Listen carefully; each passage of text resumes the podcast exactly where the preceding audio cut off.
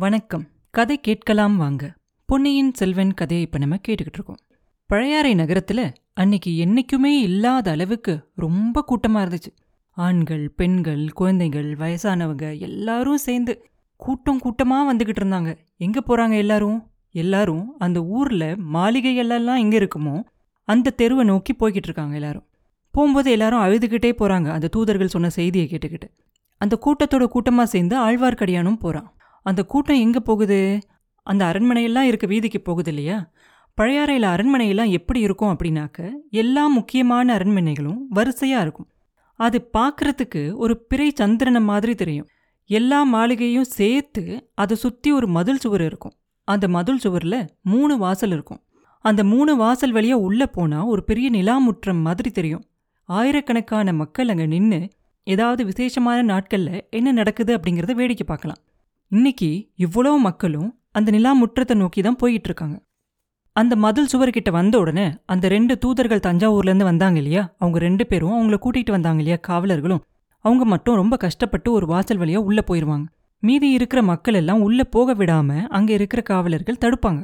கொஞ்ச நேரம் அவங்க தடுத்த மாதிரி தான் தெரியும். கொஞ்ச நேரம் கழிச்சு பின்னாடி இருக்கிற மக்கள் முன்னாடி இருக்கிறவங்கள தள்ள தள்ள அந்த ஜனங்கள் எல்லாம் தள்ளி தள்ளி தள்ளி தள்ளி காவலுக்கு நிற்கிறவங்க எல்லாரையும் அந்த பக்கம் இந்த பக்கம் எல்லாம் தள்ளி விட்டுட்டு உள்ளார வந்துருவாங்க. கொஞ்சம் பேர் வருவாங்க நிறைய பேர் வருவாங்க நிறைய பேர் வருவாங்க நிறைய பேர் வருவாங்க. ஆயிரக்கணக்கான மக்கள் அந்த நிலா முற்றத்துல கூடிருவாங்க. எல்லாரும் அழுதுகிட்டு ஆரவாரம் செஞ்சுக்கிட்டு நிப்பாங்க. எப்படி காவேரி நதி உடையும் போது கொஞ்சமா நீர் வர மாதிரி தெரியும். அப்புறம் போக போக போக போக நிறைய ஆயி வெள்ளமே வந்துரும். அந்த மாதிரி தான் இப்ப இந்த மக்களோட கூட்டமும். அவங்க போடுற சத்தம் தான் செம்பியன் மாதேவிக்கு மதுராந்தகரோட பேசிக்கிட்டு இருக்கும்போது கேட்கும் அதை தான் அவங்களும் என்னன்னு பார்த்துட்டு வரேன் அப்படின்னு சொல்லிட்டு மதுராந்தகர்கிட்ட சொல்லிட்டு வருவாங்க இல்லையா? அவங்களும் அவங்களோட மாடத்து மேல மொட்டை மாடி மேல ஏறி போய் நின்னு என்ன கலாட்டா? அப்படின்னு பார்ப்பாங்க. பார்த்தா ஆயிரக்கணக்கான மக்கள் வந்து அங்க கூடியிருப்பாங்க. அவங்க எல்லாரையும் பார்த்த உடனே செம்பியன் மாதேவி சாந்தமான அவங்க முகத்தோட ரெண்டு கையையும் கூப்பி வணங்குவாங்க. அதை பார்த்த உடனே அந்த மக்களோட கூட்டத்துல இருந்த சத்தமும் அழுகையும் ஒரு நிமிஷம் நின்றும். அப்ப கொஞ்ச நேரம் அங்கே நிசப்தமா சத்தமே இல்லாம இருக்கும். அந்த சமயத்துல தஞ்சாவூர்ல இருந்து வந்திருந்த அந்த தூதர்கள் இடிச்சு புடிச்சுக்கிட்டு ஜனங்களை தள்ளிக்கிட்டு முன்னாடி வந்து சேருவாங்க. அவங்கள கூட்டிகிட்டு வந்த சேவகர்களில் ஒருத்தன் சொல்லுவான் அம்மா இவன் தஞ்சாவூர்ல இருந்து முக்கியமான செய்தி கொண்டு வந்திருக்கான் அப்படின்னு சொல்லுவான். செம்பியன் மாதேவி ஜனக்கூட்டத்தை பார்த்து அமைதியா இருக்க சொல்லிட்டு அந்த தூதர்களை பார்த்து கேட்பாங்க என்ன செய்தி கொண்டு வந்திருக்கீங்க? அப்படின்னு. தாயே ரொம்ப சோகமான ஒரு செய்தியை நாங்க கொண்டு வந்திருக்கோம். நாங்க ரெண்டு பேரும் அபாகியசாலிங்க. சக்கரவர்த்தியோட கட்டளையோட பேர்ல இளவரசர் அருள்மொழிவர்மர் இலங்கையிலிருந்து கோடிக்கரைக்கு கப்பல்ல வந்துகிட்டு இருந்தார். வர வழியில் சுழிக்காற்றுல கப்பல் மாட்டிக்கிச்சு. அந்த கப்பலுக்கு துணையா வந்த கப்பல் உடைஞ்சு முழுகிருச்சு. அதுல இருந்தவங்கள காப்பாத்துறதுக்காக இளவரசர் கடல்ல குதிச்சார். அதுக்கப்புறம் கிடைக்கவே இல்லை. கடல்லையும் கடற்கரை ஓரத்துலயும் தேடுறதுக்கான ஏற்பாடுகள் எல்லாம் செஞ்சிருக்காங்க. சக்கரவர்த்தியும் மலையமான் மகளும் இந்த செய்தியை கேட்டு ரொம்ப துயரத்துல இருக்காங்க. உங்களையும் மதுராந்தக தேவரையும் இளைய பிராட்டியையும் உடனே புறப்பட்டு தஞ்சாவூருக்கு வர சொல்லி சக்கரவர்த்தி எங்க மூலமா செய்தி அனுப்பிச்சிருக்காரு அப்படின்னு சொல்லுவாங்க. அந்த தூதர்கள் சொன்ன செய்தியை கேட்ட உடனே செம்பின் மாதேவியோட கண்கள்ல இருந்து கண்ணீர் தார தாரையா பெருகி வரும். அதை பார்த்த ஜனங்களும் மறுபடியும் ஓன்னு கதறி அழக ஆரம்பிச்சிருவாங்க. கூட்டத்தில் முன்னாடி இருக்கிறவங்களில் ஒருத்தன் சொல்லுவான் தாயே நீங்க தஞ்சாவூருக்கு போகக்கூடாது இளைய பிராட்டியும் தஞ்சாவூருக்கு போகக்கூடாது சக்கரவர்த்திய இங்க வர செய்யுங்க அப்படின்னு சொல்லுவான். பொன்னியின் செல்வர் கடல்ல மூழ்கிட்டாரு அப்படிங்கிறது பொய். பழுவேட்டரர்கள் தான் அவரை கொன்றிருப்பாங்க அப்படின்னு சொல்லுவான் இன்னொருத்தன். மதுராந்தகரும் இனி தஞ்சாவூருக்கு போகக்கூடாது இங்கேயே இருக்கணும் அப்படின்னு இன்னொரு குரல் கேட்கும். இளைய பிராட்டி எங்க அவங்கள நாங்கள் பார்க்கணும் அப்படின்னு நிறைய பேர் சேர்ந்து சொன்ன உடனே செம்பின் மாதேவி அங்கிருந்த ஒரு பொண்ணை கூப்பிட்டு போய் இளவரசியை கூட்டிட்டு வர சொல்லி சொல்லுவாங்க. அப்போ கீழே கூட்டத்தோட கலந்து நிற்பான் இல்லையா நம்ம ஆழ்வார்க்கடியை நம்பி அவன் வேகமாக அங்கிருந்து அவனுக்கு தெரிஞ்ச அந்த குறுக்கு வழியா போய் குந்தவை தேவியோட தோட்டத்துக்குள்ளே போய் ஒரு கொடி வீட்டில் வந்தியத்தேவனும் குந்தவை தேவியும் என்ன பேசிக்கிட்டு இருக்காங்க அப்படிங்கிறத ஒட்டு கேட்டு முடிச்சிட்டு அதுக்கப்புறமா உள்ள போவான். உள்ள போய் அரண்மனையில என்ன ரகலை நடந்துகிட்டு இருக்கு அப்படிங்கறத குந்தவை தேவி கிட்ட சொல்லுவான். உடனே இளைய பிராட்டி அங்க இருக்கிற மிச்ச பெண்களை கூப்பிட்டு வானதியை பாத்துக்க சொல்லிட்டு அங்கிருந்து கிளம்புவாங்க. குந்தவை அந்த அரண்மனை மேல் மாடத்துக்கு போன உடனே செம்பின் மாதேவி பக்கத்துல போகும்போது அவங்க கண்ணுல இருந்து கண்ணீர் பெருகிக்கிட்டு இருக்கத பாப்பா. அந்த காட்சியை பார்த்த உடனே குந்தவையோட கண்கள்லயும் கண்ணீர் வர ஆரம்பிச்சிரும். இதை பார்த்து அங்க இருந்த கூட்டமும் மறுபடியும் பயங்கர சோகமா அழுக ஆரம்பிச்சிருவாங்க. பொன்னியின் செல்வர் கடல்ல மூழ்கல பழுவேட்டரர்கள் தான் கொன்னுட்டாங்க அவங்கள பழிக்கு பழி வாங்கணும் அப்படின்லாம் கத்துவாங்க. சக்கரவர்த்திய பழுவேட்டரர்கள் சிறையில வச்சிருக்காங்க அவர் அங்கிருந்து விடுதலை செஞ்சு கூட்டிகிட்டு வரணும். இளவரசி கட்டளை இட்டா இந்த நிமிஷமே நாங்க எல்லாரும் புறப்பட தயாரா இருக்கோம் அப்படின்லாம் கத்துவாங்க.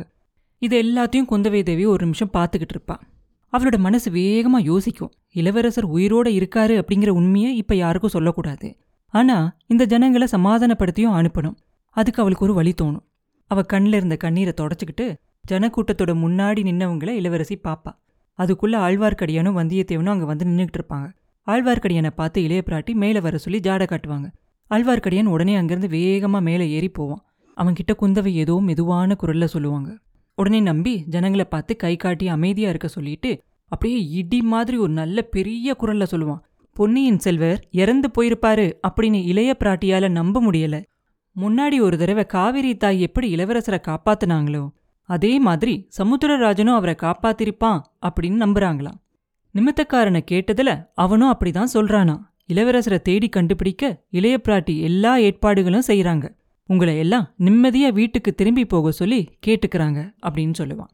இதை கேட்டதும் அங்க இருக்க ஜனங்கள் எல்லாம் ஓரளவுக்கு நிம்மதி அடைவாங்க.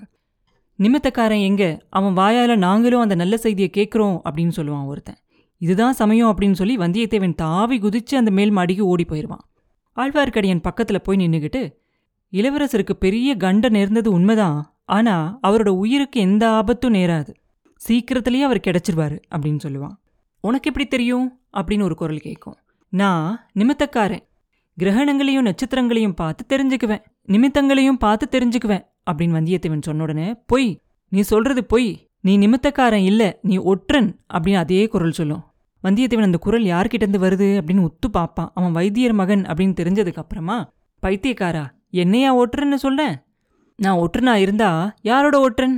அப்படின்னு கேட்பான் பழுவேட்டரர்களோட ஒற்றன் அப்படின்னு வைத்தியர் மகன் பளிச்சுன்னு பதில் சொன்ன உடனே என்ன சொன்ன? அப்படின்னு வந்தியத்தேவன் கத்திக்கிட்டே அந்த ஜனங்கள் கீழே அந்த நிலா முற்றத்தில் நின்னாங்க இல்லையா வந்தியத்தேவன் மேலே நின்ன அந்த மாடும் பன்னெண்டு அடி உயரத்தில் இருக்கும். அதை ஒரு நிமிஷம் கூட யோசிக்காம அந்த மேல் மாடத்துலேருந்து வைத்தியர் மகன் மேலே பாஞ்சு குதிப்பான். ரெண்டு பேரும் வெந்த யுத்தம் செய்ய ஆரம்பிச்சிருவாங்க. சண்டை அப்படின்னாலே எல்லாருக்குமே அந்த காலத்துல ரொம்ப வேடிக்கை பார்க்கறதுல ரொம்ப பிரியம். அதனால அதை சுத்தி நின்று எல்லாரும் வேடிக்கை பார்ப்பாங்க. மேல் மாடத்துல இருந்தவங்களுக்கு ஒரே கவலையா இருக்கும் அதை. அப்ப வாசல் பக்கமா சங்கு முழங்குற சத்தமும் கொம்புகளோட சத்தமும் கேட்கும் முதன் மந்திரி அனிருத்த பிரம்மராயர் வருகிறார் வழிவிடுங்கள் அப்படின்னு குரல் முழக்கமும் கேட்கும் அந்த பெரிய கூட்டத்துல முதன் மந்திரி வரதுக்கு தானாவே ஒரு வழி விடுவாங்க அப்புறம் என்ன நடந்துச்சு அப்படிங்கறத அடுத்த பதிவில் பார்ப்போம்.